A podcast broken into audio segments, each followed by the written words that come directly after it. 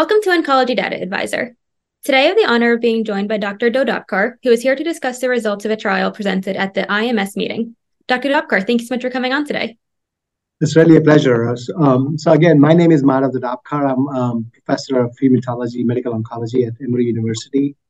And uh, I'm here at the International Myeloma Society meeting in Greece uh, to uh, discuss uh, the results of uh, a clinical trial of uh, linvoseltamab uh, in multiple myeloma.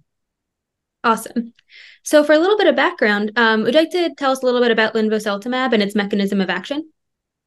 So, so linvoseltamab is uh, essentially a bispecific antibody. Uh, what that means is that uh, one end of the antibody binds to tumor cells or myeloma cells through targeting the molecule called BCMA. The other end uh, targets T cells uh, by uh, targeting a molecule called CD3.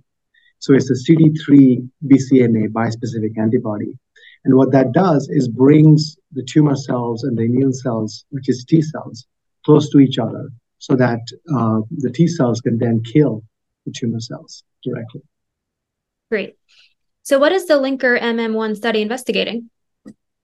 So this trial is uh, basically testing the effects of uh, this specific antibody, this bispecific antibody, in patients with uh, what we call relapsed refractory multiple myeloma that have uh, relapsed following multiple lines of therapy.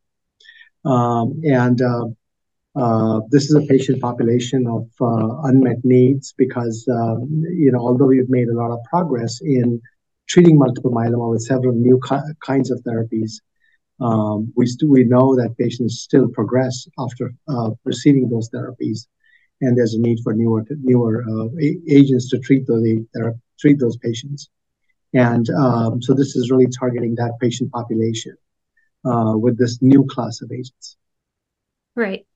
So, what are the efficacy results from the trial that you're presenting this week?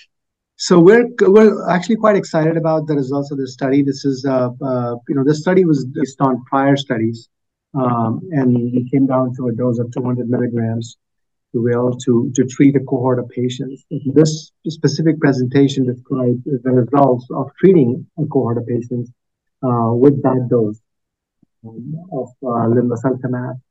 And uh, what we are uh, kind of excited to find is that almost 70% of patients um, achieve a response following uh, therapy in this setting, it's like 71%, um, achieve a what we call a very good partial response, uh, which means um, uh, it's a, a, significant reduction in um, um uh, in the in the protein levels. and 30% of patients achieve a complete response or more.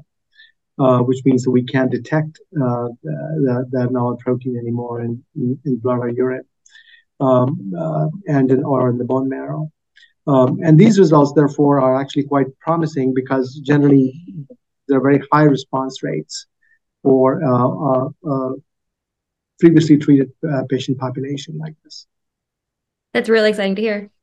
So, were there any uh, notable toxicities or anything um, unexpected?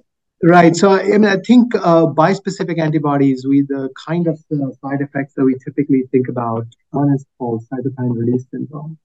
Um, and um, uh, while, while cytokine release syndrome uh, uh, is expected to some degree to be to be observed in this uh, with this class of agents, what was unique about this with this trial was that the the incidence of what we call grade three cytokine release syndrome or grade three CRS was actually very low, uh, just a few patients. Um, and um, uh, and also the the uh, incidence of uh, uh, ICANS, so we call uh, immune cell effector associated neurologic syndrome, was also very low. So uh, these two major toxicities typically that we see with um, with bispecifics was low. The, the, the main toxicities were still uh, pretty much as expected. We expect some hematologic toxicity with these with this class of agents, and that was was observed, but was very manageable. Um, and then the other uh, so adverse event that uh, I think uh, we are observing across all bispecifics right now in this in this uh, class of drugs is the risk of infections. Good to know. So, what do these results of linvoseltamab mean for the treatment of multiple myeloma? So I think this uh, these data really, I think, uh, uh, make it you know are very hopeful because they suggest that uh, linvoseltamab stands uh, is likely to be another of uh, another uh, BCMA bispecific that could be you know, approved and available for for therapy of myeloma patients. Um, and um, this class, there, there are already two other bispecifics uh, against this target already FDA approved. Um, but, but we expect that uh, that uh, this drug this drug would also be uh, available for, for treating patients because it really has a lot of promise. And there are Great. Um, so, what are the next steps for the linker? And the, the next step, typically with these uh, things, is um, uh, to actually uh, do a phase three trial, which is compared comparing it with other other therapies, which is uh, currently being currently ongoing. Uh, we hopefully should have this this drug available to to patients in in the near very near future, even before the data from the phase three are actually available.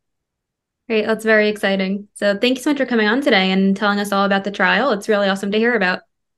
Thank uh, thank you for having us.